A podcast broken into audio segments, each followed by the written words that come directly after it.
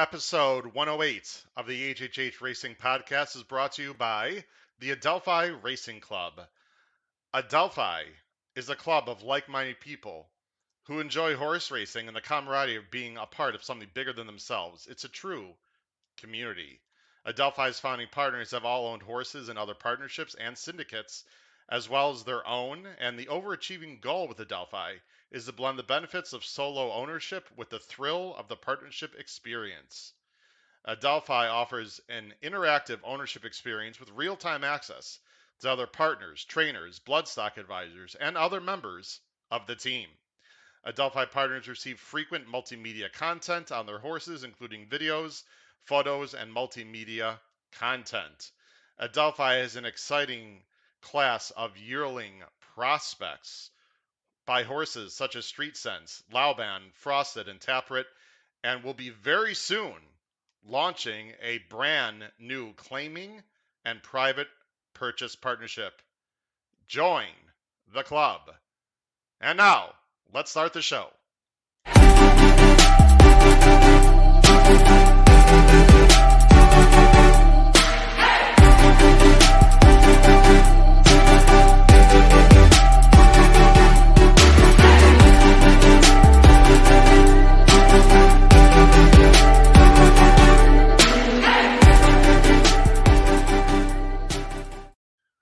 Good evening and welcome to the HHH Racing Podcast, episode 108. I'm your host, Howard Kravitz. Thank you so much for joining me tonight for a very special evening as we have two fantastic guests, handicapping experts, to discuss the fantastic Pegasus Day card at Gulfstream this Saturday. Please make sure you subscribe right there on the bottom right-hand side of the screen. And also follow me on Twitter. You can see right there down below, at HKravitz on my name tag. Also below the screen, please smash that like button. That'll tell YouTube this is a great show. And then after you subscribe, also make sure you hit that notification bell. That'll tell you when new content will be popping up on this show. A few quick housekeeping items, and then we'll bring on our fantastic guests. First of all, the Race Day blog is not only on Spotify, but now we are on Apple Podcasts. So please make sure you subscribe and listen to the show on Spotify and Apple Podcasts. You can hear the the audio versions of these shows. Happy to have Apple Podcasts on board. Also, very important announcement. I have a Race Day blog, as most of you know. Now, I tease this out on Twitter. The Race Day blog, you can see it's very expensive. There's information down below the video player in details. However, the Race Day blog replenishes itself at the beginning of the month, which is next Tuesday. So here's what I'd like to do, because I know a lot of people are interested in the Pegasus Day card. If you have not, I repeat, if you have not subscribed to the Race Day blog, and you go ahead and subscribe before 11 o'clock Eastern time tonight, again, if you subscribe to the Race Day blog, and you can do it after the show, before 11 o'clock Eastern Standard Time tonight, I will give you a free 3-page Race Day blog with detailed analysis on every single race at Gulfstream this Saturday, my ABC plays, spot plays, etc. So please make sure you do that. You will be charged again next Tuesday, but I will simply reimburse this first payment. So again, you'll receive a free Race Day blog. You have to do it by 11 o'clock Eastern Standard Time tonight, Thursday. If you happen to see a replay of this show or hear a replay of this show Friday or Saturday, sorry, I can't do it. I'm going to be on a plane in about 12 hours on my way down to Gulfstream for the Pegasus, and it's hard for me to get the blog out and do a lot of things when I'm not here at my home office. So again, sign up for the Race Day blog before 11 o'clock Eastern Time tonight, Thursday, and receive a free edition of the blog if you have not subscribed to the blog before. Last thing before I bring on our guests, and I'm very excited about this, I announced this a few weeks ago. I had Todd Schrupp on my show a few weeks ago, and I'm happy to announce, if you have not heard, I'll be live with Todd Schrupp on the TVG set Sunday, April 24th. I'm very excited. It's the Keeneland meet. I will be sitting next to Todd for a certain amount of time talking with him about races, pick four, pick five sequence, whatever. Want to thank Todd Schrupp quite a bit from TVG. It's a great opportunity for me, and that'll be April 24th. More details to come. Last thing, please make sure if you're watching live, and we have a lot of people live, comment on the top right-hand part of the screen any questions you have about the race day card, any questions for our guests. Let's have a very lively chat tonight. And in addition, below the video player, please put in any comments about this show. I have some new lighting tonight. Hopefully you'll like that. It's a little bit brighter, I think. Would you like to have more handicapping, less handicapping, more questions for our guests about their lives and learn more about, you know, special interests, or just want to be more handicapping? Again, greatly appreciate any comments you have down below the video player or to my email as well. We already have a comment here. We already have Charles. Yes, the Florida Sunshine is good. I'm very excited, Charles. But as I'm sure our guests know, it is going to be, believe it or not, Saturday, the high is going to be in the high 50s. But considering where our guests are from and where I'm from, I'll take high 50s, although tomorrow it's going to be in the high 70s. But it's been very cold there for South Florida standards this Saturday. All right, ladies and gentlemen, let's get to our guests. These two gentlemen I've been fans of for a long time. I've been listening to their videos and hearing them many different mediums. They are excellent handicappers, and I'm very, very proud to have these two gentlemen on the show with us tonight that will take us through a very complex card at Gulfstream Park. Let's bring in, from the East Coast, the one and only Dan Illman and Mike Beer from DRF. Gentlemen, how you guys doing tonight? Doing great, Howard. Thanks for having us on. High 50s, we would take that in a heartbeat on Saturday.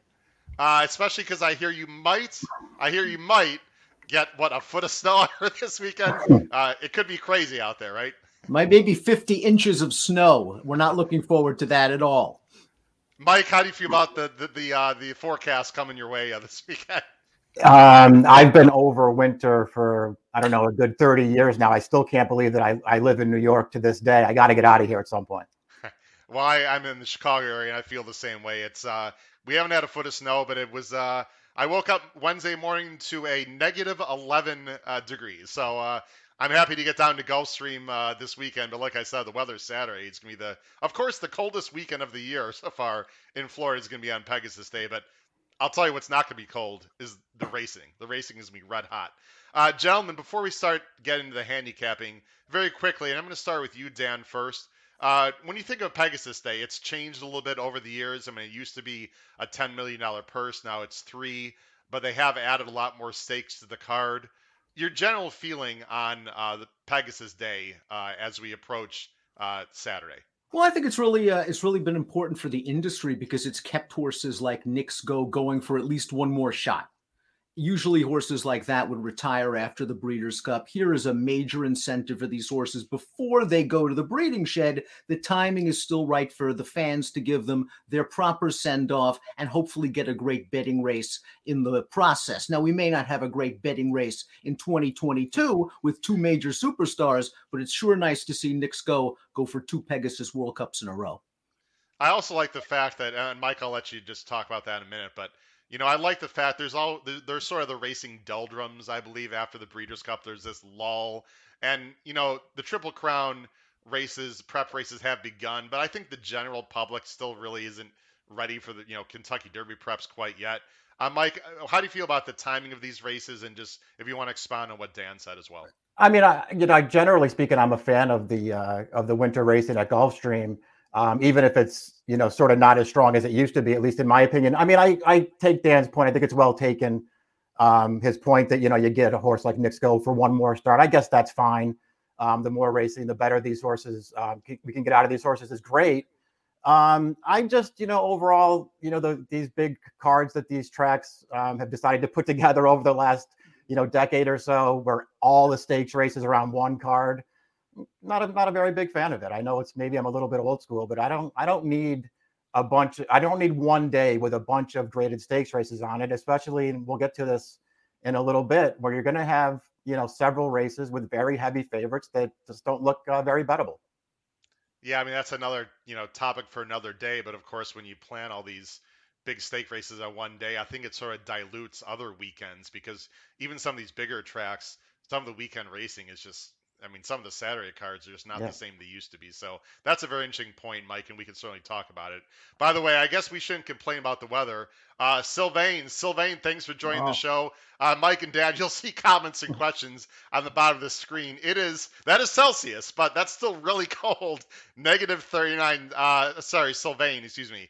Thanks for joining the show. Hopefully it'll warm up a little bit in Montreal. Gentlemen, we're going to jump into the races at Gulfstream. Now, for you folks at home, just so you know, there are 7 stake races on Saturday. The entire late pick 5 are all stakes, and that is the sequence that we are going to focus on. As you know, most people watch the show know that we focus on pick 4s and pick 5s. However, there are 2 races out of the sequence, race 5 and race 7, that are both on the turf, and I think quite interesting as well. That we are going to touch on just a little bit there out of the sequence.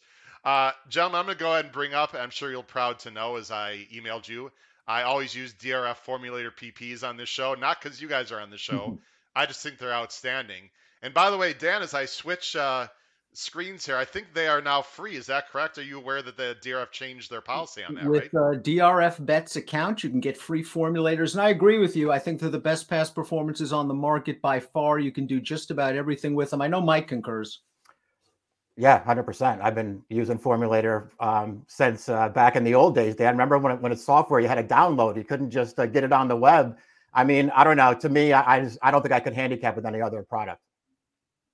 Nah, they're fantastic. And by the way, I'm going to take the scroll off on the bottom of the screen, folks, but just to let you know if you didn't see, let me take the banner off the bottom there. I am going to do something that, Jim, I don't always do on this show. I've done in the past, but next Monday, folks, I'm going to be live Monday night recapping the Pegasus Day. And then, of course, next Thursday, we're going to have Brian Nadeau, who is the Gulfstream Park simulcast host. Because believe it or not, guys, there's a huge day actually next Saturday. They got the Holy Bull. They got 5 grade 3 stakes at Gulfstream a week from Saturday. So the hits just keep coming at Gulfstream Park. So we're being focusing on that. So live shows, folks, Monday and Thursday next week. All right, guys, let's get into it. Ladies and gentlemen, if you're not familiar with the show, you're going to see picks on the bottom of the screen. These are our selections. I'm going to go ahead and bring them up right now. You see the H is for Howard, D is for Dan, M is for Mike. Mike, you're going to be third, but that means absolutely nothing. So don't worry that you're not. The Dan is the first one on there. What we're going to do, gentlemen, is I will have each one of you go first. We'll just go ahead and flip-flop, and I'll always be third out of respect to my guests there. And you see their picks for each race on the screen. Dan, we're going to start with you here. This is race 5. Again, this is out of the pick 5 sequence, and also Dan and Mike, at times I'm going to go full screen as well, and we'll be off the screen. No one wants to see this mug. Plus, our viewers will be able to see the PPs a little bit better as well. So we'll just be alternating between on screen and off screen. Race 5 is at 1:27 Eastern Standard Time. Again, this is outside of the pick 5. It's 1.5 miles on the turf. It's the grade 3 La Provenance. This is for older fillies and mares. Dan, you're going with the 4 horse in this race on top, who will most likely be the favorite, Always Shopping. Oh, she's definitely going to be the favorite. And again, I'll let Mike spend most of the time handicapping on our behalf because he actually is going with price horses. Always Shopping to me just looks very logical. Like a lot of Todd Pletcher trained horses, it seems that she hulks up at Gulfstream each and every year. I believe she won this race last year. Her last race was very, very game in the Via Borghese, and she's just the kind of mare that has the tactical speed to work out her own trip. I wouldn't be surprised if she's first or second turning into the stretch. She's been tough at Gulfstream. I don't really want to have too much money in against her. Maybe I would use, Howard, your second pick as well, the number 9 at a little bit of a price. Yeah, and just so people know, if you're new to the show, I just saw, and Mike and Dan can confirm this, I literally just saw their picks maybe an hour or two ago. I handicapped last night. Gentlemen, I'm not sure when you did your handicapping, but we have some interesting, clever opinions. And I have something interesting I want to say, Dan, about the 9, but I'll let you go first. Why do you have this horse in second? Looks a little bit, to me, unexposed for a very underrated trainer, Brian Lynch. Well, that's one of the reasons why I'd like to go here. I know pretty much what I'm going to get with most of the horses in this race. I'm not sure what I'm going to get just yet from Honor Hop. All I know is I'm pretty sure I haven't seen her best. Her last three races have been rock solid. She hung a little bit last time out at Keeneland, maybe. Mike and I watched that race on our DRF Stakes preview, which you could see, shameless plug, on the Daily Racing Form YouTube channel. And it looked like she had a big chance in the stretch and she just couldn't get by. But I don't think they've gotten to the bottom of her just yet. Yeah, gentlemen, by the way, I will let you plug anything you'd like at the end of the show. Well, they have great videos up on DRF. Here's a point that I like to bring up to both of you. I do a lot of, I'm a visual handicapper. I do a lot of replay watching. I watch a lot of workouts as well. Honor Hop, by the way, guys, has been working out with Gift List. Now, I know that's a horse you guys are interested in. They have been working together. So we'll talk about Gift List later in the card in race 9. But just to let folks know at home that Brian Lynch has paired Honor Hop with one of his nicer older filly mares on the turf that is also running later today. Or excuse me, later on the card. So I just would like to bring that up. Mike, you're trying to get creative here. I don't blame you because really Always Shopping is not exactly a superstar. You're going to go with a very good closer for Shug and Castellano, a Hungry Kitten, 8-1 morning line. Yeah, I just sort of wanted to go in a different direction here. I do think Always Shopping is the horse to beat. I just feel like she's going to be probably too short a price for me in here, especially because I don't, really love her recent form. I know she got back on the beam a little bit last time. I just wasn't really impressed with that win. It didn't come back particularly fast. And I just thought she had, all the best of it that day on a slow pace. At a short price, I want other horses in here. And listen, Hungry Kitten is not ideal necessarily. She doesn't have a great running style. You can see in basically all of her races, she just sits last and tries to make one run into the race. And that can oftentimes work against you. That worked against her last time when Always Shopping beat her. The pace was very slow. This horse was last all the way around to the top of the stretch. And I thought she put in a good run. It was way too late, but I liked the way she finished in there. I thought two starts back at Belmont going 1.5 miles. I thought she might've actually been pretty unlucky in that race. Tried to make her first run just as the pace was picking up around the turn. The field got away from her again, and she just came storming through the stretch. It was way too late, but I actually felt like she ran an underrated race there too. She didn't have much of a campaign last year. Obviously, there were some issues with her, but she was getting really good in 2020 once Shug stretched her out, and she looked like she was going to be a graded stakes horse. I'm hoping that she becomes a graded stakes horse now. Yeah, I mean, my only concern with her really is, just so you said, there's just not a lot of pace in this race, and she might be too far back again. But if Castellano can find a way to get her a little bit closer for some reason, it heats up. This is definitely a horse that's interesting. Another one that you have that to me I didn't have anywhere. I'm fascinated to hear really quickly. You have the 7 Scarabea at 15-1 for Jack Sisterson, who, by the way, can come up with a long shot and is a really good trainer. What do you like about this one? Yeah, to me, it's more just about the field. I mean, I just don't think that there's that much quality in here for a graded stakes race. For the most part, these horses are all exposed. And to me, they're just not very good. So I just can't take the horses who are going to be shorter prices in here. This horse, the 7, obviously she's coming right off of a maiden win. But as soon as they stretched her out for her last two starts, I do feel like, I know they were on a synthetic track, but I do feel like she took steps forward in those races. Her turf form early last year, and listen, she was still a very lightly raced 3-year-old at that point. I thought a couple of those efforts were pretty good. I don't see any reason why she can't take a step forward in here at some kind of big price. If she's not good enough, so be it. But she's going to be a price in this race, and I do not want the favorites. I totally hear you. And by the way, the breeding by American Fair out of a Galileo mare. I mean, so you'd think this horse has got some upside.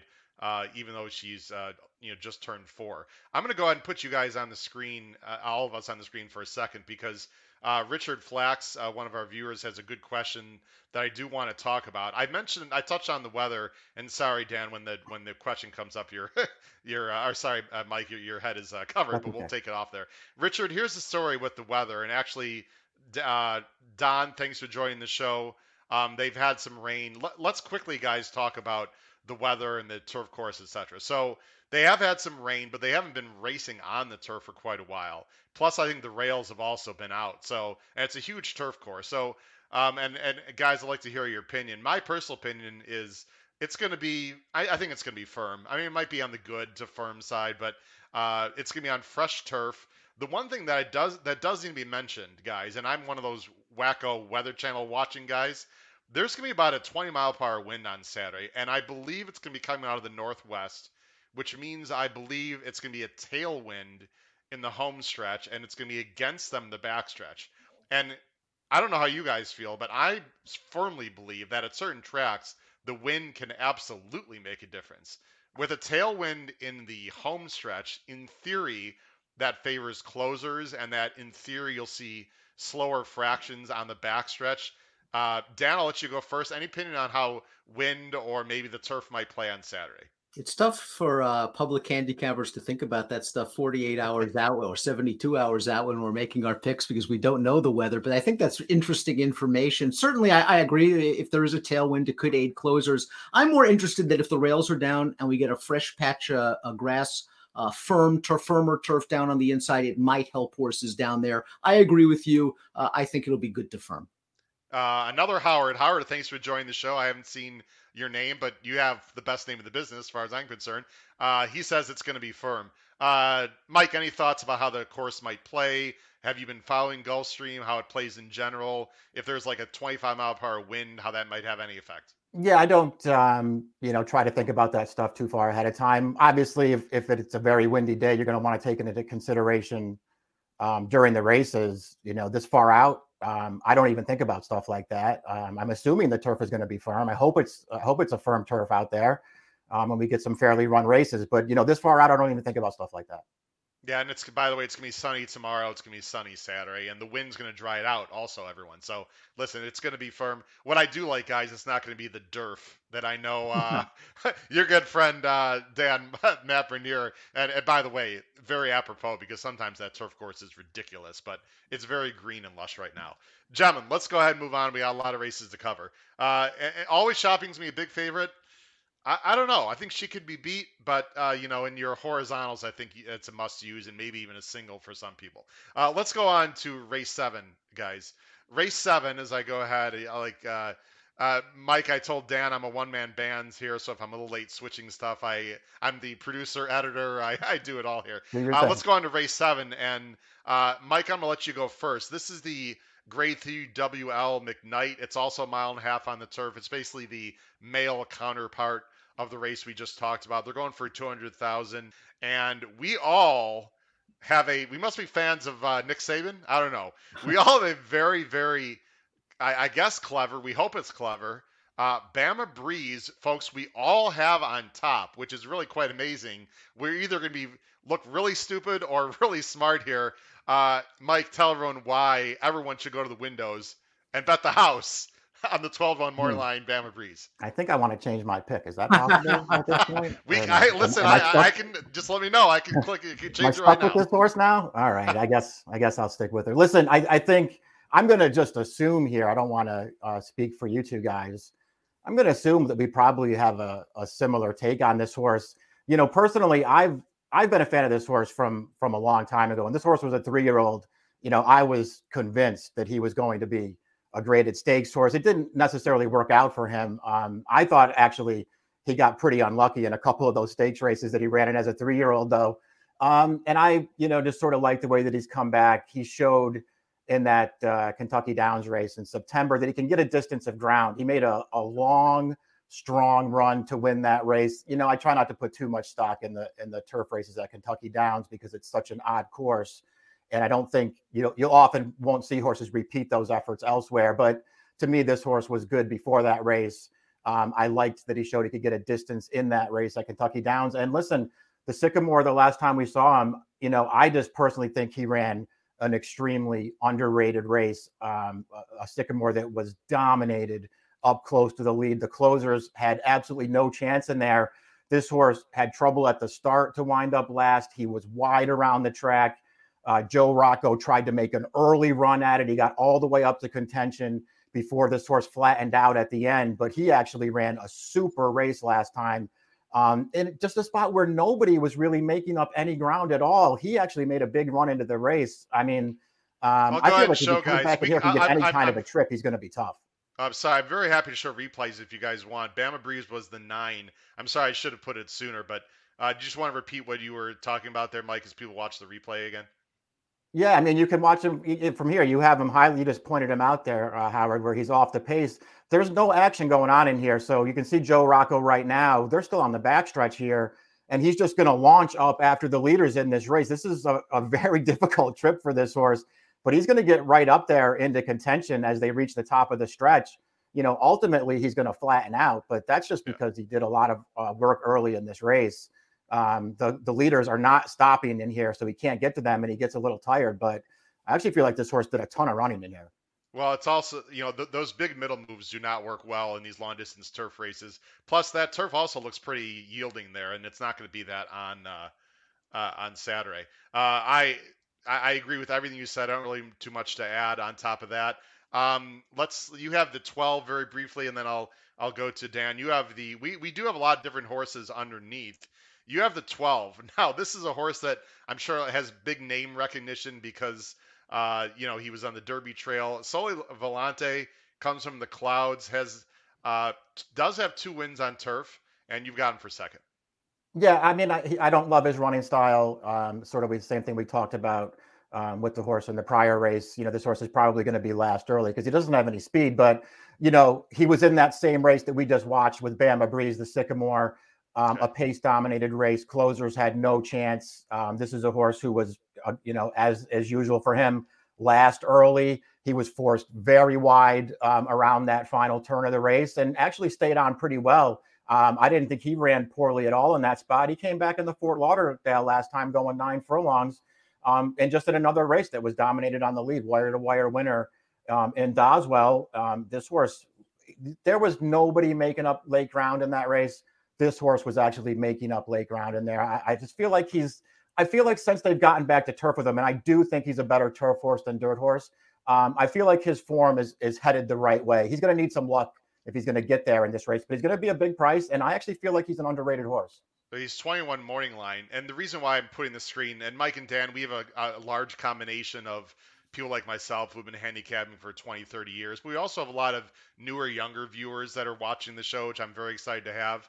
Dan, actually, I'm going to jump to you. Can you please explain people? Here's the chart of the race that we were watching replay. And just explain to people why, just by looking at the chart here, it's so hard to close based on where these horses were placed early in the race. Well, you can see after the first half mile, the top 3 finishers at the finish, Spooky Channel, 2 Emmys, Rise the Guy, they're third, first, and second.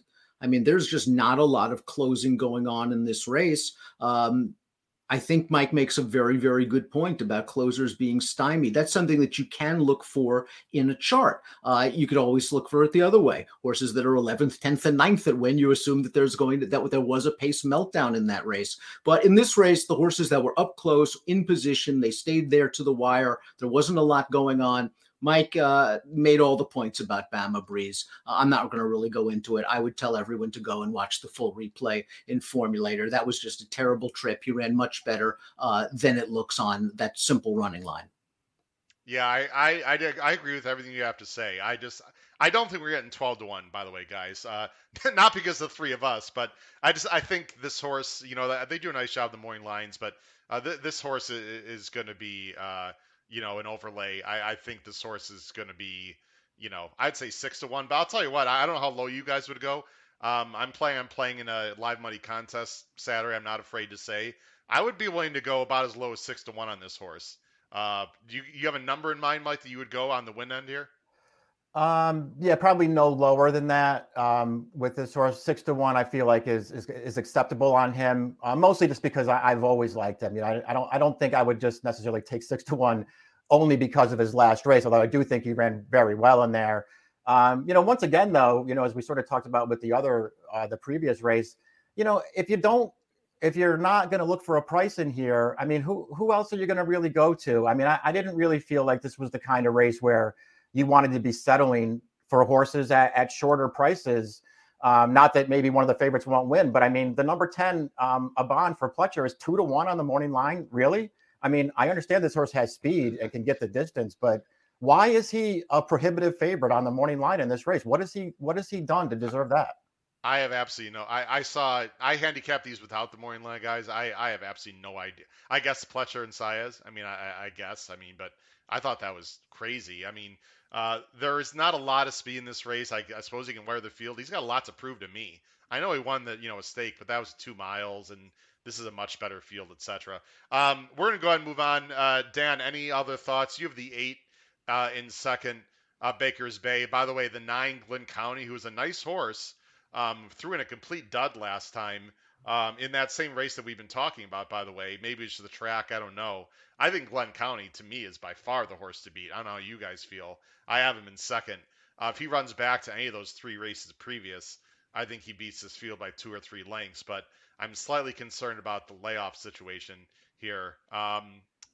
Dan, any thoughts about your 8 here, Baker's Bay, you have in second? Lightly raced Shug McGahee horse. Shug's horses simply get better when they get older. I thought this horse, once they stretched him out, found his footing. In the Louisville two-back, he ran pretty well. He was kind of in and among horses, and he was in against a very good marathoner in Arklow. I thought one of the viewers had a very prescient comment on Temple. He's the kind of horse that always seems to get the pocket trip. He breaks from the inside. He gets back to a more appropriate distance, and he'll likely going to have a great pocket trip again. Yeah, I looked at Temple. I don't know, guys. I mean, he just he's run 291s. It's a Maker claimed him last time. He didn't really look like he improved him. I have to admit, I didn't see that replay. I don't know. I suppose he can win, but Mike, I agree with you. There's just a lot of blah. I want to do something interesting here. I think we all feel that way, guys. Be creative in this race, I think, is what we're saying.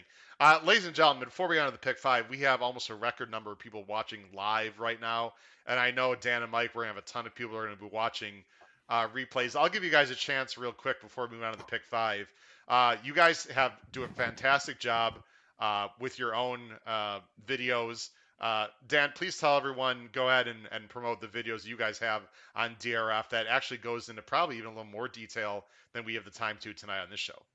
Daily Racing Form YouTube channel. Head on over there. Mike and I pretty much do most of the stakes previews, but we also have great handicapping analysis from Southern California from Brad Free. We have David Aragona from Time Form US, Craig Milkowski. Lots of great stuff. Head on over. Daily Racing Form YouTube channel. Mike and I argue about horses. Mike, how long have you guys been doing those videos? I just turned 50 years old this summer. I feel like I've been watching those videos since I was a teenager. I know that's not true, but it feels like a long time. feels like that for me too. I having to deal with Illman every day. I don't know exactly when we started. I will say that Illman forced my hand to make me start doing those videos. It is not something I ever wanted to do. And Illman managed to rope me into it, and now I'm stuck. And now he's he's the host of it. He leads, and you're sort of you're not the side gig, but he's always the one introducing the videos. How'd that happen, Dan? Well, I mean, the bottom line is Mike's the analyst. He's a premier handicapper in his own right. I'm the host. I'm merely a host there to welcome the folks and to maybe just set Mike up. But at the end of the day, I'm still waiting for my 5% from Mike. He's become a big name off of me. We'll talk about that off the show, and Mike and I know better, Dan. We know you're an excellent handicapper. And by the way, folks, that Dan, if you don't know, Dan's good friends with Matt Bernier, and Matt often talks about how knowledgeable and good a handicapper Dan is, as well as Mike. So you can't fool us, Dan Illman. Let's go on to race 9, guys. You can see our picks there. I'll go ahead and bring back the screen here. Hold on one second here. Oops, there we go. All right. Race 9. Now, this is the beginning as I go ahead and switch to the picks. Everyone watching, and again, thanks for watching tonight. Please make sure you subscribe on the bottom right-hand side of the screen. We are also on Apple Podcasts now, as well as Spotify, so you can listen to the show as well if you missed something tonight. Gentlemen, this is the start of the Pick 5, and I think this is a fascinating Pick 5 sequence.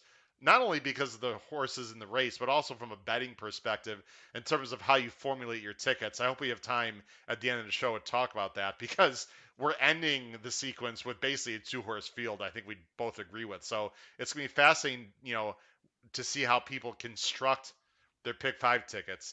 It starts here, the pick 5 at 336. I'll go full screen.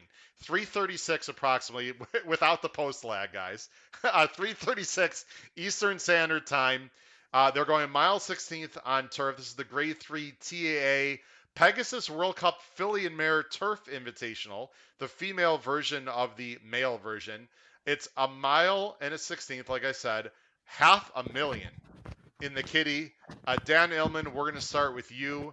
But actually, I suppose we can start with anyone, because there's a horse that we all think is going to be very tough to beat, the number 4, Real Glory, for a guy named Chad Brown and a guy with the last name of Ortiz, this time Jose. Howard, you must really like this race, because isn't this the second leg in the pick 5 and the kickoff leg in the pick 4? Did I screw that up? No, there's no screwing up. I like this race too. Oh, but... my goodness, I did. My bad. Wow, all that fancy intro. There we go. Host fail, as my good friend Pio Thomas Fortal would say. I greatly apologize, guys, and everyone out there. Sorry. No, we'll talk about that. We'll get to that race. I was so excited to talk about Real Glory. My bad, guys. Let's go to race 8. The pick 5 starts at 3:03. I'm putting myself back on screen because I screwed up. I'll put us all back on screen. I screwed up. Race 8, guys. Race 8. The Grade 2 Inside Information. It's on dirt. It's 7 furlongs, older. Actually, I guess it could be 3-year-olds too. But fillies and mares, $200,000. We'll still start with you, Dan. I thought this was a very tricky race personally, with a lot of horses that are difficult to trust. You're going with a speedball, an up and comer by Not This Time, Just One Time, Brad Cox, Joel Rosario, 3-1 morning line. Unfortunately, she is 3-1 on the morning line, and she's likely going to get bet because she is going out for Rosario and Cox. It's just that I really don't trust either the current form or the reputations of the major players in this race. Now, you look at Just One Time's form. It looks pretty good. She hasn't been beating anything in her races. And Mike made a very good point in our stakes preview. That race 2 starts back, Howard. If you want to click on the chart on September the 22nd, you'll note that Just One Time ran a 96 buyer speed figure. Click buyer figures, and maybe, just maybe, that buyer's a little bit inflated. Leaky Cauldron ran an 81 and then came back and ran not so well. If you believe Secret Banker's a 68, I'm feeling good about Just One Time. I just think that Just One Time still has upside, and her race after that was fast enough. From a pace standpoint, the 2 horse has turf speed. I'm not sure if that horse is going to transfer that speed on the dirt. I know my horse has speed, and I wouldn't mind being sitting off the 2 and the 7 Jakarta with a big look at it turning into the stretch, but I have to use others in the pick. Yeah, I mean, I don't want to talk to, I have a source in second, mainly because I'm assuming you feel the same way about this particular point, Dan. I love outside speed. That's the best. I mean, she could get the lead. She could sit off Jakarta. I don't think the 2, by the way, is going to have the lead. I'll talk about my 2 after Mike explains, but just, I think the trip might work out, but boy, this horse has got serious questions, right? I mean, she's got to go an extra furlong. This is not a 4-horse field. These are not, Penn breds. I mean, this is a whole, or Pennsylvania breds. This is a whole other deal. You're going with the 7. You mentioned Jakarta. I actually bet Parks that day, Dan. I have no idea where that effort came from, but she was pretty good doing it. It's kind of funny that we talked about this a little bit on the preview as well, that Jakarta kind of made her bacon, and her reputation as a turf sprinter. Take a look at her lifetime record on fast dirt, 6 for 9. But at the end of the day, lone speed is great speed, and Jakarta got loose at Parks that day and was able to pull away from a fair field, not a great field. I know Miss Mosaic came back to win a stakes race. That figure wasn't great. But Jakarta, when she gets to the front, is dangerous, and she does have 7/8 form on her page. Yeah, just this is why it's really important to go back, folks, because don't just focus on the last few races, and especially don't focus on the first race. I mean, Jakarta, this is Jakarta. I mean, when she was younger, guys, obviously she was mainly a dirt horse, and she showed a lot of speed, and then she just transferred herself to the turf after, I think that was after Maker took over, yeah. What a shock there, huh? Maker improved her horse on the turf. But, I mean, this horse started her career on the dirt, so maybe we shouldn't have been surprised by that last effort. As I'm going to go ahead and switch back to the 12 lines here. Let's talk about the horse that Dan has in third. I have in third. Mike Beer, I'm going to go to you. You have this horse on top. I got to say, I didn't know what to do with this horse. 4 Graces, 5-1, Ian Wilkes, and Julian Leperoux. Yeah, I mean, there are obvious question marks with four graces. Only managed one start as a 4-year-old. Didn't run poorly that day either. In a pretty tough spot on a fast pace. But obviously something went wrong. We didn't see her again until January 6th down here at Gulfstream. Listen, she didn't run great last time, but you know, with only one start in between, dating back to the end of 2020, you know, I'll give her the benefit of the doubt and just say maybe she needed one with so much time off. She wound up just missing at the end. I mean, to me, there was never really a point where it looked like she was going to win that race. But she stayed very gamely to the end there and almost got up. So I'm going to just take it as a positive sign that she's came back and ran a competitive race after so much time away. And, you know, personally, guys, and maybe she's just not this horse anymore, but going back to four graces as a 3-year-old, to me, if she comes back and can run any one of those races that she was running as a 3-year-old, she's going to beat this field. This is not a good field of horses. She was a legitimately good 3-year-old filly sprinter. Nothing but good races. Seven furlongs are no problem for her. She has plenty of speed to be forward in this race. And you know, again, I don't know if you're going to get 5-1 on the morning line. I think 5-1 is a very fair price on this filly, because if she can come back and run anything like she was running as earlier in her career, she's going to win. Yeah, I agree with everything you said. I don't know. Maybe she's just better in Kentucky. Maybe I'm just nitpicking. I don't know. I mean, look who she's racing at to Kentucky. I mean, she was right there with, you know, Wisconsin. I mean, she had to face Venetian Harbor. I mean, those are some nice old Edgeway. These are nice older fillies and mares. I have a feeling she just likes the surface better at Keeneland and Churchill, but you know, obviously she ran real well at the bottom of the page at Gulfstream. So I don't know. I have her. I'm not going to talk about my ABC selections, guys. They'll be on my race day blog. But this horse can absolutely win. You have the 9. I want to really quickly talk about this horse too, because I have a friend who's interested in this horse as well. Mike Crumbum is complete, you know, unexposed here.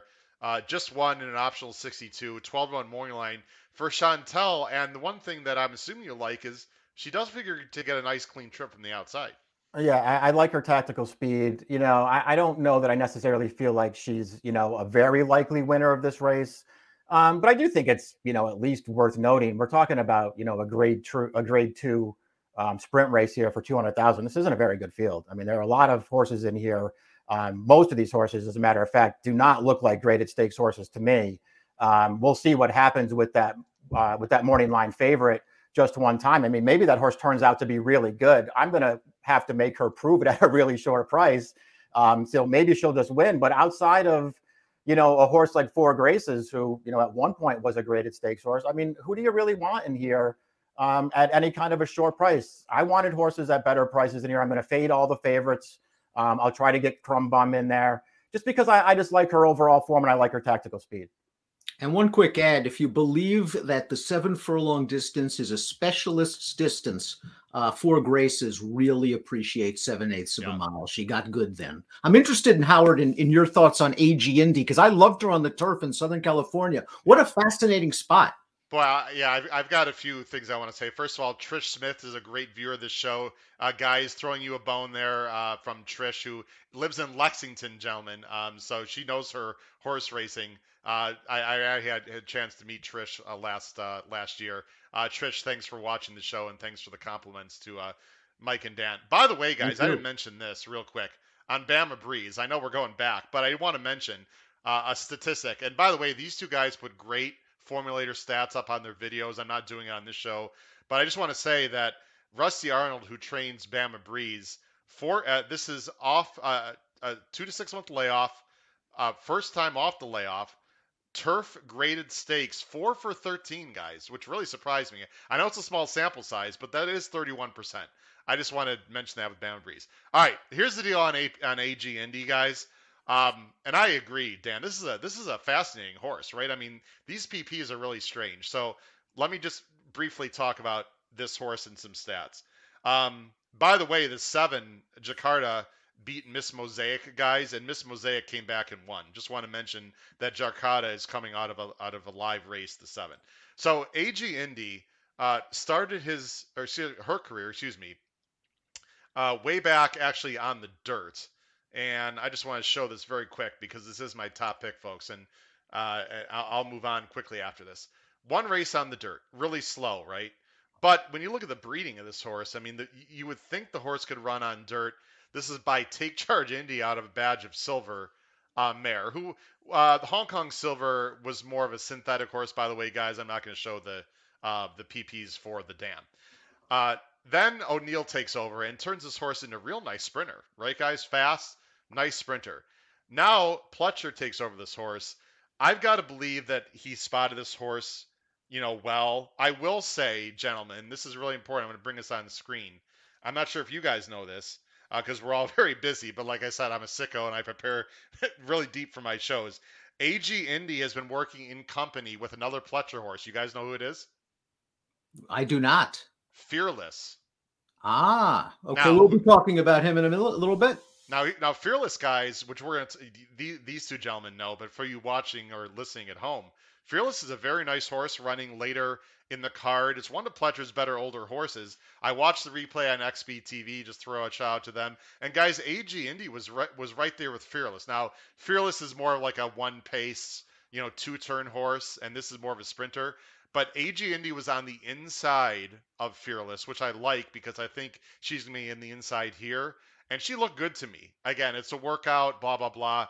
Guys, that tells me something. I don't know how you feel about trainers working the horses with other good ones. But to me, I like that a lot.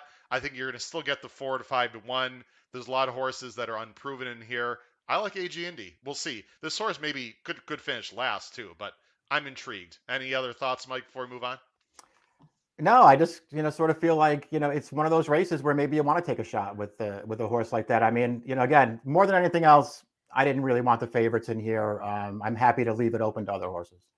Okay, I agree. Let's move on, guys. I'm sorry if I talk too long. And by the way, I told these guys I'd get them off at 9 Eastern time if they can or want to stay on a little bit longer. Great. If not, no problem, guys, because I made a commitment to you. So let's go ahead and move on. Now we can get into... race 9. And I don't think we have to talk about this race really too far. I did the intro for it. Mike, I'll let you go first. Regal Glory by far here, the horse to beat. We all have her on top for Chad. Yeah, in some ways it's a little disappointing that she's in this field because I feel like this would be a really, really good race if she wasn't in here. A very competitive field. It feels like outside of Regal Glory, I don't really know what to say. I realize that you could look at her and say, well, she's not really one of Chad's, you know, top fillies and mares. So maybe she's a little vulnerable here, and maybe she is. But I just feel like I think she's really good, and I think she's been really good for a long time. And, you know, obviously, you know, either one of her last two efforts is going to make her really, really hard to beat in here. The Matriarch is a little bit of a joke. Where they just turned her loose on the lead against a very modest field. She walked early. She sprinted late. You know, I guess you don't want to get too caught up in that. I thought she ran great in the First Lady 2 starts back, though. I basically like all of her races. She can get any kind of a trip in a race. I don't know. I just feel like she's going to be really hard to beat here, and I don't really want to have a lot of money in against her. I totally agree. Dan, do you want to expound on Mike's thoughts there? Not much else. This looks pretty straightforward horse, huh? Yeah, not much else to say. She's the fastest and classiest horse coming in. The Matriarch, as Mike said, you don't want to really judge her on that race. The First Lady, she got wired by a very hot horse, her stablemate Blowout. She just looks very, very logical. No question. There's two other horses I want to mention real quick. Mike's got Gift List in second. Mike, again, this horse... was working with Bama Breeze, right? Did I just? That's right. Yeah. So again, I mean, Mike, if Bama Breeze runs well or doesn't run well, I mean, does that have any opinion on your feeling of Gift List, or are we overrating that thought? I'm, you know, personally, I don't care about stuff like that. Okay. Certainly, you can take it into consideration. Workouts. I mean, obviously, if they're matching, you know, horses like this up with one of their good other horses, I guess that's a good sign. But I try not to put too much stock into workouts. Is there anything in particular you liked about this horse? She's 15-to-1 morning line, and I'm actually using her in my late. Yeah, I like all of her races, particularly since she got over here. I thought she was actually good over in England before she got here, and I like all three of her starts for Brian Lynch last year as a 3-year-old. I thought she ran great when she got wired in the Appalachian. They rated her in that race, and she just I mean, the horse that got to the front in there, Jouster, just never came back to that field. This horse actually ran really well in there in a fast final for Action Gain and Ground. I loved her Edgewood, where she sat a really nice trip and came with a huge finish to run that field over. And I just think she got very unlucky in the Wonder again the last time we saw her. I'm not suggesting that she was necessarily going to win that race, but a lot of traffic into the first turn of that race. She had a steady. She got shuffled all the way back out of position, and she still made a really nice run through the stretch down along the inside. I thought this filly was really good as a 3-year-old, and I'll be pretty surprised if she doesn't turn out to be a pretty nice horse as an older filly. Yeah, and by the way, the horse that she lost to, Con Lima, I think is underrated. Had a real nice year last year as well. Guys, we got to talk about one of my price plays of the entire day, and I got to bring this on the screen real quick, Mike. I cannot tell you how happy I was when I saw that one of you at least, and maybe you like this horse a little bit too, Dan. That at least one of you had this ridiculous morning line of 20-1 by Parzanship. As the guest, Mike, I'll let you talk about this horse. We both have this horse in third, and you know we have to watch the replay very briefly, at least the end of the race. There is no way in hell this horse is going to be 20-1. If she's 20-1, I mean, I will put much more money than I normally do on this horse. You know, it probably key in every spot in the try, blah, blah, blah. Talk a little about this long shot for Graham Motion, Mike. Well, she was 20-1 last time, so maybe you'll get it again.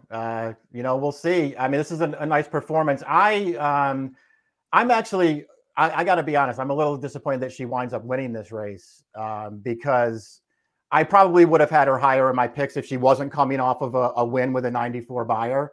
Mike, I'm gonna just so everyone knows she's the 4. Everyone, yeah. I'm gonna go ahead and let Mike just talk over the replay, but watch what happens to the 4 in this race. Yeah, go ahead. She's the 4 Saving Ground. I mean, I think ultimately though, I do just want to point out this is a pretty fast pace she has in front of her, and it's contested as well. I think, and you're going to see her get into trouble in the upper stretch here, where she gets sort of briefly blocked behind horses and has to steady. But overall, this is a really good trip. The pace is very solid in front of her. She's saving all the ground. Look at the hold. While improving around the turn. And she is going to get briefly blocked here, but she gets through it and is, talented enough to regather and close this race down at the end. A really nice performance for this horse. I'm not going to be surprised when she runs well again. I actually liked her 2 starts back. I bet her in that Winter Memories at Aqueduct. And she didn't run great that day, but she ran okay. And she obviously improved in that race we just watched. I mean, it's weird because I suppose if you're against this horse, guys, you could say, and let me go ahead and switch back and put us back on, and we'll move on to the next race. I suppose you could say, well, listen, she's had a perfect trip on the inside. She saved ground. It was a fast pace. The race fell apart. I can't disagree with any of those comments, but it's pretty hard for a horse to regain momentum and pass, even if it is falling apart. And she's been working very well, by the way. Dan, you don't have this horse in your top 3, but I'm assuming you're intrigued a little bit also. Oh, she's my 4th pick, and I'm using her in the pick 5, certainly. Yeah. She ran 3rd in that group race in Ireland as a maiden against Pearls Galore, who's a very, very good horse. She showed her ability in that race. Just quickly, also coming out of the Tropical Park Oaks is Lady Spitespear, who I also thought ran very well. She was as green as the Grinch in that race. She jumped tracks early. She was bearing out on the turn, but she was also battling it out on the pace, and she still hung in there late. She's a horse with plenty of upside, and she's going to be close to the pace. I think there's I know I'm going through this quickly. We got to move on, guys, but there's other speed in this race. Sweet Melania shouldn't be that far off. Got a dream trip and setup, by the way, last time. I have no idea what to expect from this too, although she has been showing speed. Anyway, there is other speed in this race, but Dan is correct. Lady Spitespear, if she can find a way to get a softer pace, is definitely a threat. All right, guys, let's go ahead and move on to race 10. I personally have a pretty strong opinion in this race. You can see our picks there on the bottom of the screen. Dan, I'm going to let you go first. I'm going to go ahead and switch here. This is the Hooper. It's the grade 3 Fred W. Hooper. They're going a mile, starting at the chute, so it's one turn, 150,000. You like the 6 in this race, Dan, who is Liam for Todd Fletcher. Just going a little bit of a different direction. I mean, I'm the president of the Fearless Fan Club, so he's going to be disappointed that I'm not picking him. He got a great trip last time out. He does love Gulfstream Park. I think Speaker's Corner is way the horse to beat. I mean, he's displayed brilliance in his career. He's also thrown in a couple of duds. I think Mike and I disagree a little bit about his last race, the Discovery. I don't know why he didn't win. Mike made a good point that maybe 1 1/8 miles was too far, and I'm taking that into consideration. But when he runs buyers of 109, 103, 101, you have to respect that, especially with his speed. Liam's just a weird horse because he came back off of an extremely long layoff in a very weak race, but he did do a lot of work in that race. He battled with the runner-up. They went hard and heavy the middle half of the race, and Liam was just too much for him. You'll notice he showed a little bit of promise for his prior trainer before the long layoff. I think there's something here. Pletcher doesn't have to rush this horse, especially if he has Fearless in this race. I'm just curious to see what Liam does. I don't think Speaker's Corner is going to want to get involved in any kind of duel with Liam. He's going to let Liam have the lead. We'll see if Liam can take him as far as he can. I'm not in love with this horse, but he just is an interesting new face. Yeah, and like you said, Pletcher's got the Fearless who's going to close, so... I don't think this is any kind of a rabbit, though. I mean, Pletcher doesn't really usually use rabbits, and this horse, you know, is capable if he can improve. Mike, you and I have a very strong opinion here. I mean, Fearless can win. I love Speaker's Corner in this race. I just thought last time the Discovery was just too far. I mean, he had no excuse other than the fact the distance is too far. I love the turn back and everything about this horse in this race. Yeah, we agree. I mean, I do think the distance did him in last time. And you could sort of see it. I feel like you could sort of see it in the stretch run of that race because he was still clear down past the eighth pole, but he just wasn't finishing at the end. He wound up jumping to his wrong lead inside the 16th pole, and he just couldn't hold off. You know, a pretty nice horse, by the way, in Miles D. I still think he ran well last time. I just don't think he wants to go that far. I love him cutting back to the one-turn route race. He's got really nice speed from the outside. I just think he's way the horse to beat in here. I don't even think it's that close.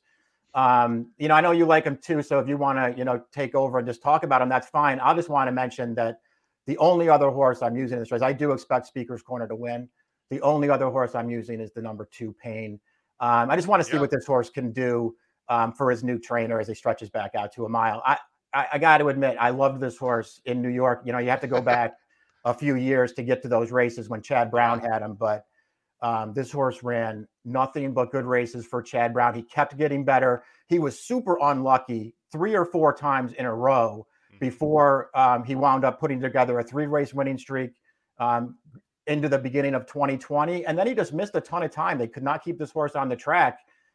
He's coming back second off the layoff here after a very easy win sprinting at Tampa last time. He's another horse who got into a little trouble in the stretch of that race, but managed to get through it and won very easily in there. This horse has a little bit of talent and he can get the mile, and he's just going to be a huge price in here. I'm not against Speaker's Corner, but I'm going to use Pain with him.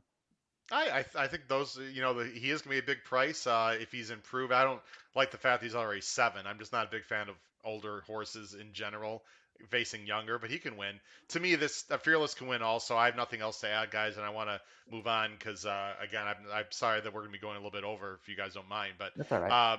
You know, to me, this is a 2-horse race. I mean, it's either Fearless or Speaker's Corner. Frankly, I'd be very surprised if it was anyone else. If one of these two don't win for me personally, I'm probably that's going to hurt my pick 5 quite a bit because those are my lone A's and I have no B's, everyone. Just let you know. That's my opinion.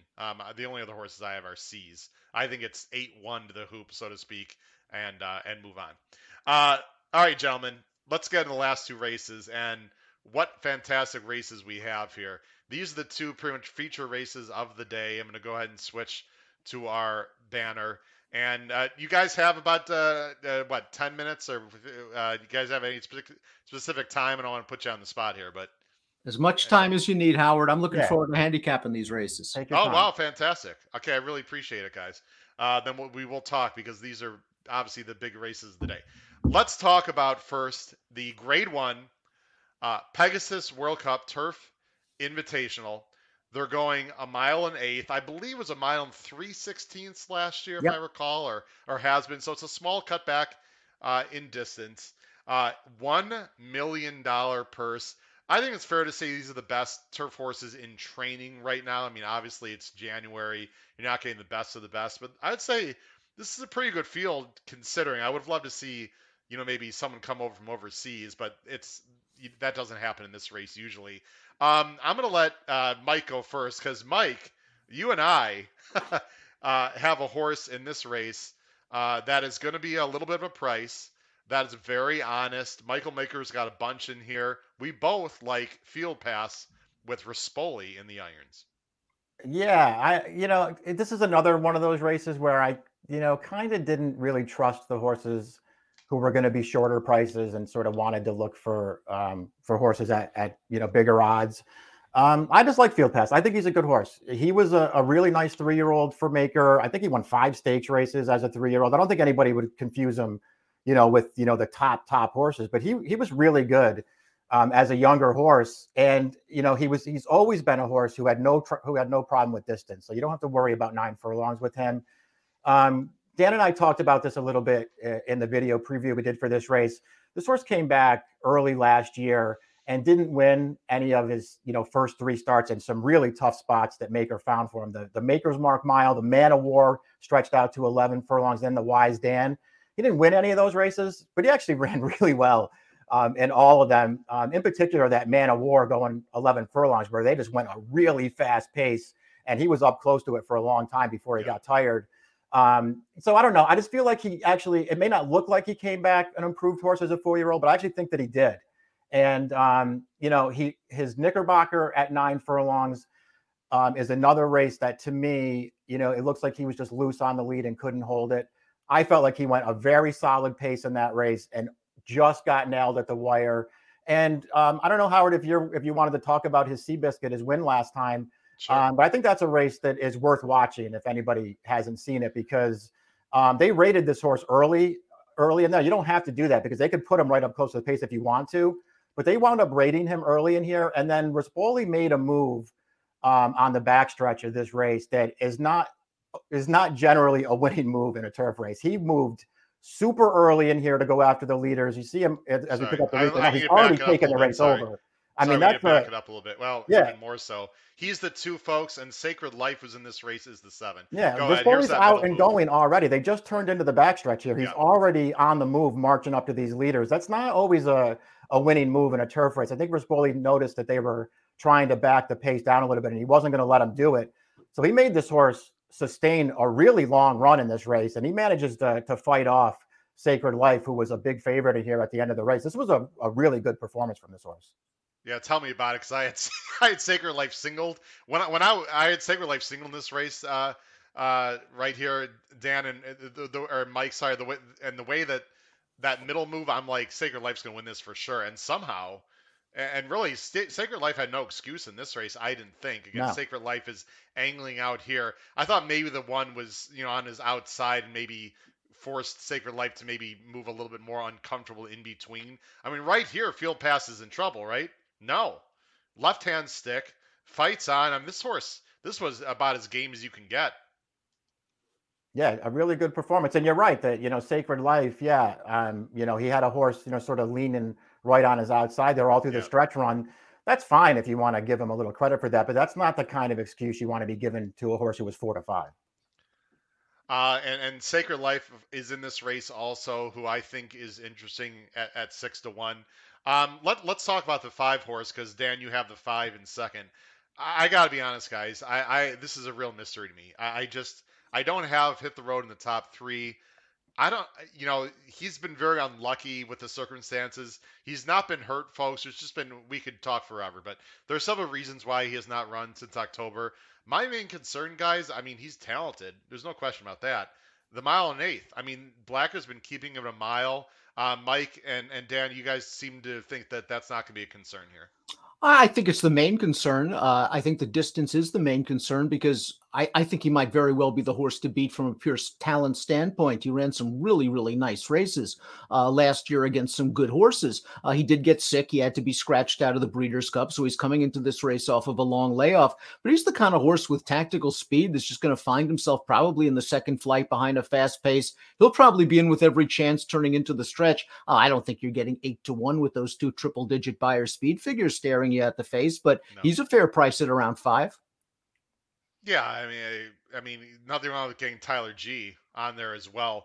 The pace of this race, guys, is very interesting. I've got Never Surprised in second. Here's sort of my hope, gentlemen. I think people are going to say, oh, he's got the 12 hole. It's Gulfstream. There's quite a bit of a run into the first turn, number one. Number two, guys, I think this horse is fast. This horse, I've seen this horse run all summer. He's getting very good right now. I know you've got Doswell on top, Dan, who I respect, but I think Never Surprise is going to gun the lead, and Doswell's going to have to sit. Not that Doswell can't do that. I think this horse is getting the lead. You know, maybe size can back it down because people are going to think, well, this horse can't hold on. I don't know. I'm interested. I would never take Never Surprise at too low a price, but I think he can win. And I'll just go ahead and Doswell, if you want to talk briefly, Dan, about this horse you have on top. Oh, I just think they found out what he wanted to do last time out in the Fort Lauderdale, and that is he needs the lead to win. Just look at his last three wins. On the lead, on the lead, on the lead. If the 12 is on a run-and-gun mission, it could be trouble for Doswell. You know, I'm a sucker for speed horses. I picked Liam in the other race. I have the Brad Cox horse, and the inside information is going to be close. I like horses with tactical speed, or if not outright early speed.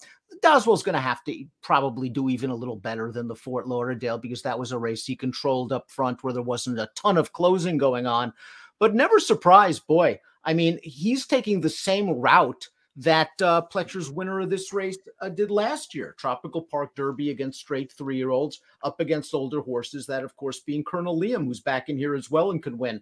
The sky's the limit for that horse. He's going to get the class test. He's probably going to have to work to get to the lead, but I agree with you. I do think he's pretty good. I want to comment on Charles here. Charles, just to let you know, I think Channel Cat's interesting also, and then we'll talk about the elephant in the room in a second, guys, Colonel Liam. I just want everyone to know at home, and Charles, Channel Cat has the blinkers off, and I've watched a few works. They're trying to put him behind horses in rate. So I do not think Channel Cat's going to the lead, Charles. I don't want to dissuade you from picking this horse. I just want everyone to know that I'm pretty sure Rosario, who's very, patient, I think is becoming off the pace with Channel Cat, guys. And Sisterson said that Channel Cat is training fantastically, like the best he's ever trained. Again, it's trainer speak. Take it for what it's worth. I think Channel Cat is not impossible either. He's run some big races as well. Mike, let's talk about the elephant in the room, and then we'll go on to the big one. Colonel Liam, I only have him third. You guys have him nowhere. I mean, I know I'm going to put all of us on screen here. I mean, obviously the horse can win, but it just feels like off the layoff and et cetera that you're just trying to find some others, right? And that's how I looked at it. I mean, I do think in most ways he's the horse to beat in this race. I just didn't really want to take him as the favorite off the long layoff. Listen, you don't really have to worry about layoffs with Pletcher. He's great bringing horses back off of long layoffs. I guess my biggest question with him, and you know, I'm happy to have you guys sort of expound on it, is do we really know that this horse is that good and he's a standout in here? I'm not so sure that I necessarily feel that way. He's certainly very good. And I loved the race that he ran when he won this race last year. Yeah. However, I do think that the field's a little bit stronger this year. I think he's got some tougher competition in front of him in this race. And, you know, I guess he has an excuse for his most recent start to Manhattan, but man, was that a terrible performance. I don't know. He can win this race. I don't want a short price on him. I just wanted other horses in here. Just not my kind of horse, Howard, coming off the long layoff at a short price, even with Pletcher. Again, his merits speak for himself. That four-race win streak was pretty impressive. Pletcher, you know, a guy that likes to take his time. He was ready to strike while the iron was hot early in the year with this horse.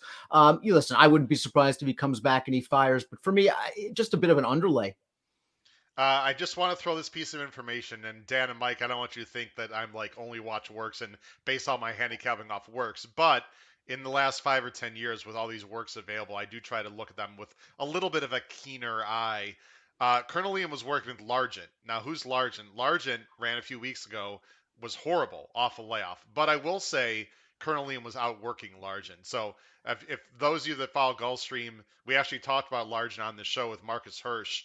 And he won't be mad and say that he loved him, and I didn't. I just happened to be right in that day, but you know, I'm wrong all the time, just like everyone else. I just want to throw that out there that Pletcher has had a turf horse recently that was, you know, was supposed to win and ran horribly off of a long layoff too. Off a long layoff. So I'm not saying that will be the reason why Colonel Liam doesn't win, But this is our job, right, guys? Give people information and they can take it wherever they want to go. It's a fascinating race. We could talk about this for another 20 minutes, but we're not going to. I think we all agree, those of you listening at home and watching, try to find someone else other than Colonel Liam, just because, by the way, forget the 3-1. Colonel Liam's going to be 9-5, I would say, somewhere around there, in my opinion. I don't know if you guys feel the same way. There's just too many other horses that are interesting, and I would try to search around a little bit here. All right, guys. I've been waiting, and you guys too. I mean, not only your handicappers, obviously your fans as well. Before I get into the Pegasus, I got a question for each one of you very quickly. When was the last time that you can remember a race with the talent of these two, the pace situation of these two, and just the anticipation of a real, almost match race kind of feel? Dan, I'll let you go first. That's a really, really good question, because A, my memory is so bad, I can't remember what I had for lunch today. But B, you're right. They have the same running style. They're very closely matched in ability. Maybe they cancel each other out, but they're two very exciting horses on paper. They're really the two only main contenders in this race. And as we see, we like one of the two main contenders a lot more. But no, I can't remember. Maybe Mike would remember, although I know his memory is worse than mine. Yeah, it is. I couldn't come up with one, especially just because they have the same running style, which I just think makes it that much more intriguing, this race. I mean, we did have a Pegasus World Cup not that long ago when Arrogate and California Chrome matched up. It didn't turn out to be, much of a match there with California Chrome not running well. But at least there was some anticipation going into that race. This is not a good example in terms of the same pace, but the race that came to mind was a race that one of the best Breeders' Cup races we've seen in years, that a horse won in the last leg that I needed for a decent pick four. I had a few times. The race that came to mind in terms of a stretch duel at the end and very exciting was Songbird and Beholder. Now they were only head to head, I'd say going into the far turn. I mean, Beholder was a little more like mid pack, and Songbird, boy, was she talented, was on the lead. But guys, that was sort of the race to me that came to mind, where you have two great horses sort of dueling beyond just the stretch. I'm sure you guys remember that race. That's the one that came to mind for me. Nothing to add. It's just that was a great race. Folks, if you like Knicks Go, you might want to change the channel. Guys, there are so many things to talk about in this race. And again, I don't want to take too much of time, so I'll let you guys talk as much as you want here. Dan, I'm going to let you go first. I mean, first of all, I love the fact, when you look at these PPs, I love seeing 1, 1, 1, 1, 1, 100, 100, 100, 100, right? So there's Knicks Go. I mean, crazy, right? And then you see Life is Good. I mean, I just love looking at these PPs. I guess I'm just a total horse racing nerd, but Dan and Mike, you guys probably felt the same way, right? Absolutely. You rarely see horses like this that are just consistent winners and consistently run fast races and consistently go right to the front and play catch me if you can. As the Daily Racing Form Maryland analyst, I feel like a great betrayer in not picking the Maryland-bred Knicks Go in this race. Especially let's talk about Knicks Go first, even though we all have him second. I mean, with all due respect, he is a two-time Breeders' Cup winner and returning champion here. And he drew the inside post, and you have to think he's going to go. And again, if this is going to be his last race, as I said in the DRF race of the day, he's going to go out on his shield. I can't imagine them rating this horse, even if Life is Good is going to go. Knicks Go and Rosario, I assume, are going to try to play chicken with that horse going into the first turn. Because if there's one thing we know about Knicks Go, other than he's an extremely talented horse, is that if he gives up the lead, he's just not as good.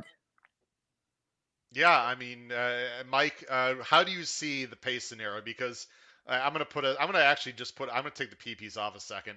Of course, horse racing Twitter is a wonderful place. We all know, and we're all on Twitter. I've seen all the experts and all the geniuses saying, "Oh, Knicks Go is going to wire the field.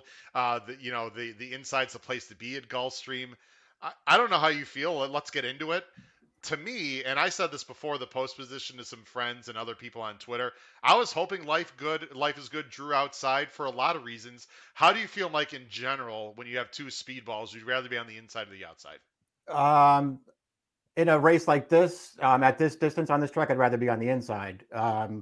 But I feel like there's a real chance Life Is Good is just faster than Knicks go early in this race. We'll see if it plays out that way, and we'll see if Irad and Pletcher have designs on riding him that way, or if they're just going to be content to get forward and sit off that horse. I hope they're planning on going. I think he's a faster horse early.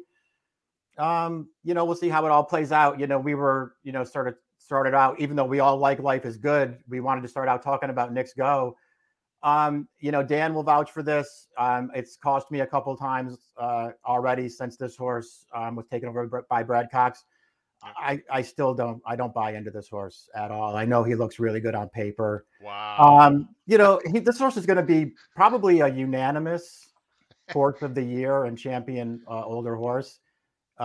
They actually ran him in the Cornhusker in July and the Lucas Classic in October. By the way, Mike, really? I tried to beat him in the Cornhusker. I understand. That's how stupid I am. I will readily admit to the whole world, I actually tried to beat Knicks Go in the freaking Cornhusker. I get that he won the Whitney and the Breeders' Cup Classic, although the Breeders' Cup Classic deserves a little asterisk next to it because nobody raced him in there. They just let him have the race. Yeah. But I don't know. To me, he's obviously really good, but I feel like I don't feel like he's as good as his reputation since Brad Cox has taken over. He's a fine horse. I don't think he's that good, and I personally just feel like Life Is Good's a faster horse than him and a better horse than him. By the way, Tom has a good comp. I mean, they were different styles, but boy, how about that Breeders' Cup Classic? By the way, if you folks have not seen the Breeders' Cup Classic with Easy Goer and Sunday Science, I think it was at Gulfstream, if I remember, guys. It was 89 Gulfstream, yeah. Go ahead, Dan. Sorry. No, 89 Gulfstream. That was one of the great races of all time, no doubt about it. Good call from Tom. But hey, Knicks Go all he is 8 for 8 for Cox around 2 turns in North America. Listen, he's a legitimate horse. I know Mike's not a huge fan, and there have been times that I've been against him as well. Getting back to your inside-outside comment, I agree with Mike that at Gulfstream at this distance, I generally want to be inside. But in this case, I don't mind Life Is Good being outside. I think it gives Life Is Good 2 chances to win instead of the one for Knicks Go, which is Knicks Go, I think, needs the lead to win. Life Is Good, if he's fast enough, he can get to the lead and he can win. And I think that if somehow Knicks Go is just quarter-horsed out of there, I think he can sit second and win. I don't think he's proven just yet because he's so lightly raced that he can't rate off another horse and succeed. I'm going to respectfully disagree. I mean, we've never seen it. I mean, I suppose he can, but we've never seen it. I'll give you my 2 cents, guys, real quick, and then we can talk about any other horses you'd like. Here's why I want Life Is Good on the outside, and you guys feel free to tell me if I'm wrong. There's 2 scenarios. Either Life Is Good will outbreak, maybe not outbreak, but is faster. And by the way, David Aragona put some stuff out there. If you look at the time form, I mean, every measure that I've seen, guys, Life Is Good is just faster. I know that Life Is Good, excuse me. I know that might be hard to believe, but that's what I've seen. If that's true, Irad is going to make things very interesting on that first turn for Knicks Go. I'm not suggesting he's going to put him into the rail or anything, but guys, I mean, you got to take every inch against Knicks Go, right? So if Life Is Good outbreaks Knicks Go, excuse me, I think he's going to make things a little bit tight on the first turn, number one. Number two, let's just say Knicks Go, breaks really well and gets the lead. What's wrong with Life Is Good just sitting right on Knicks Go's flank the entire race, pressing down on him? I mean, that is not a comfortable position. And I've said this, and Mike, I completely agree with you in this thought. What great speed horse has Knicks Go faced in his entire career? I mean, we can go through Charlatan. He faced one. He faced Charlatan, and Charlatan was way better than him that day. And what happened? Now, okay, fine. I'm sorry. I don't buy this whole 1-turn, 2-turn thing. I know that's what Brad Cox says, and what do I know compared to Brad Cox? I'm not buying it, guys. I think he wants 2 turns because he is able to get a slower pace and relax. I mean, that's why. He faced Charlatan. That's like the only time, as you point out correctly, Dan, Medina Spirit, and I was there, by the way, in the BCBC contest with a chance to actually make some serious cash. And that took Hot Rod Charlie. I'm not going to lie to anyone because I thought Medina was going to press Knicks. It didn't work out, blah, blah, blah. I mean, Knicks ran very well in that race. But as you guys both pointed out, I mean, he really had a free ride the whole way. So I don't know the last time Knicks Go has faced a serious, serious speed horse with pressure the entire way. And I also think we're getting 8 to 5 on Life Is Good. I think Knicks Go is going to be 3 to 5. I didn't think that way before, guys, but once Knicks Go got the rail, all the amateur knuckleheads, oh, he's got the rail. So I think that lowered the price on Knicks Go, in my opinion, and raised the price just a little bit on Life is Good, even more reason. Guys, any thoughts on some other horses? You've got, Dan, you've got the 2 Chess Chief in third, and Mike, you've got the 6 Sir Winston, who obviously has back class on dirt as well. Dan, I'll let you go first on anything else you'd like to discuss. Well, it's just in case we have a tar and speed duel, right? I mean, these two horses just go out there at a breakneck pace, and they go 44 seconds for a half mile, and they're gasping for air. I guess we had to try to find someone that could come and maybe wear them down in the stretch. Chess Chief is at least in decent enough form. He came from off the pace to win last time out. I have no illusions that he is at the level of the two favorites in this race, but sometimes pace does make the race, and he does seem like a solid enough closer. I'm not going to talk about Soletta Boy. I do have him in third. I'll just say that he's got back class, and I think he's a dead closer and was up way too close to the pace against a ridiculously good flight line. Mike, this horse does interest me a little bit underneath Sir Winston. Has been on the poly, but obviously has back numbers on the dirt, including winning the Belmont 2019. Yeah, I mean, I didn't personally feel like there was a compelling case to be made for any of the other horses in here outside the 1 and the 4. I think, you know, there is a valid way to look at the race and to just say, listen, the two favorites are both speeds. Neither one of them is going to give an inch in here. They're going to hook it up, and this race is going to fall into somebody else's lap. It could happen. I didn't look at the race that way. I put Sir Winston third just because I feel like he's the best closer in the race, but I don't, you know, I'm not going to bet him in here. Right. I mean, I'm really excited to be there in person for this. It's going to be crazy. We'll just take 2 minutes, guys, to talk about our Caveman tickets. I'll show everyone. Dan, if you want to talk briefly, you have a $48 ticket, late pick 5. You're sitting in Life is Good. Any opinions on how you play this horizontally, this pick 5? I you know, this is a pick 5 where I think I would lean on Life is Good, and I would probably lean on the other favorite that we talked about, the Mott Horse Speaker's Corner in the, those two horses. I think most people are going to play that way. I think what you're supposed to do, at least in the World Cup, is have an opinion, one or the other. It's either going to be Knicks Go or Life is Good. I'm going with Life is Good. Speaker's Corner would be my A, even though I picked Liam, who's a bigger price in the pick. And I think I would like to spread in a couple of these other races. I do know that we went with Regal Glory in the second leg. She's way the horse to beat. She would probably be my only A, but I would use several other backups in case there is a little bit of chaos in that race. And for me, the Pegasus Turf is just a complete skull buster. And you've got Bipartisanship, that 20-to-1 shot in your pick 5, as you mentioned. Have to use him off that last race. Tough post position, but maybe this pace melts down a little bit. Mike, Mike's got a nice, inexpensive. I said they could spend up to 100, but they're giving a nice, inexpensive ticket, which I like for those of you on a lower budget. Opinions on your on the pick 5 here, Mike? Yeah, just didn't really see that many interesting places to go. You know, I wound up going too deep in the second and third legs, even though it feels like Regal Glory and Speaker's Corner, you know, they're pretty likely winners at short prices. I just threw in a couple of horses as backups because my ticket's so cheap. At the end of the day, I'll hope for anything like that morning line on the horse I like in the inside information, the 5. If not, I have a couple of other price horses with that horse. And I just really wanted to fade the favorites in the Pegasus World Cup turf. I went 3, 4, 5, 9. No favorites in there, really. I mean, I guess Hit the Road could take some money. That's the race to me where maybe you could, you know, get a price in there and try to make this thing pay a little bit. I mean, there's only so many favorites you can take, right? So it's not like folks, it's not like we dislike Colonel Liam. It's just from a value standpoint. I mean, you just keep having favorite after favorite. You're not going to get paid. So that's why it's called gambling, folks. You gotta take some chances. Here's my ticket. I always put us up to $100 just so you guys know on these big days. It's obviously my biggest spread is the penultimate race, the turf, because if it's not Colonel Liam, it could be 6 or 7, in my opinion. And again, I think, Dan, you brought up an excellent point I've talked about on this show ad nauseum.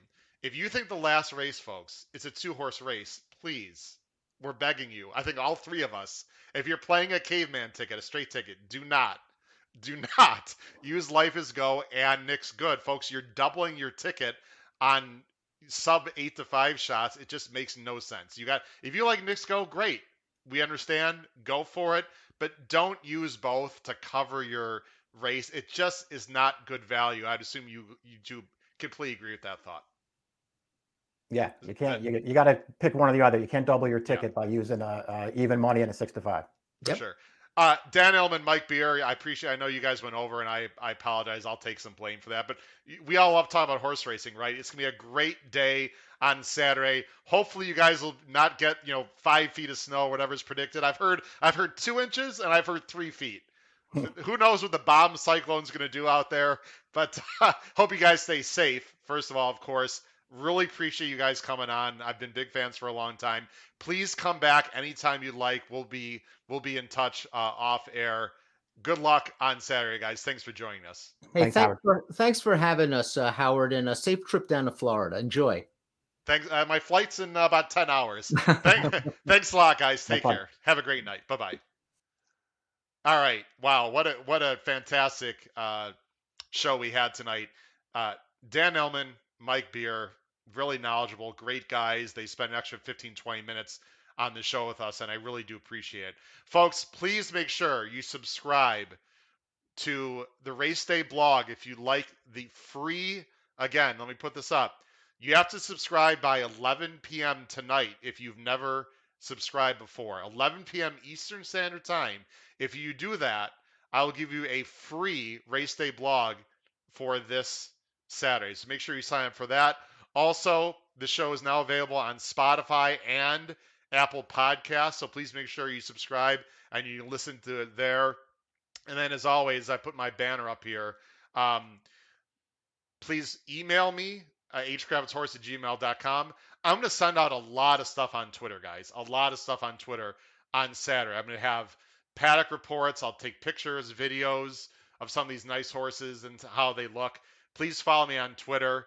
But most importantly, please make sure you subscribe to my YouTube channel if you have not subscribed, because I really feel like we give excellent content. And I'm going to have a live show this Monday, which I don't usually do, recapping Pegasus Day, and also the usually scheduled show next Thursday with Brian Nadeau, who does a fantastic job on the simulcast feed for Gulfstream is their main handicapper. And there's a huge stake races again a week from Saturday at Gulfstream, including the Grade 3 Holy Bull, which is the first road to the Kentucky Derby prep at Gulfstream Park.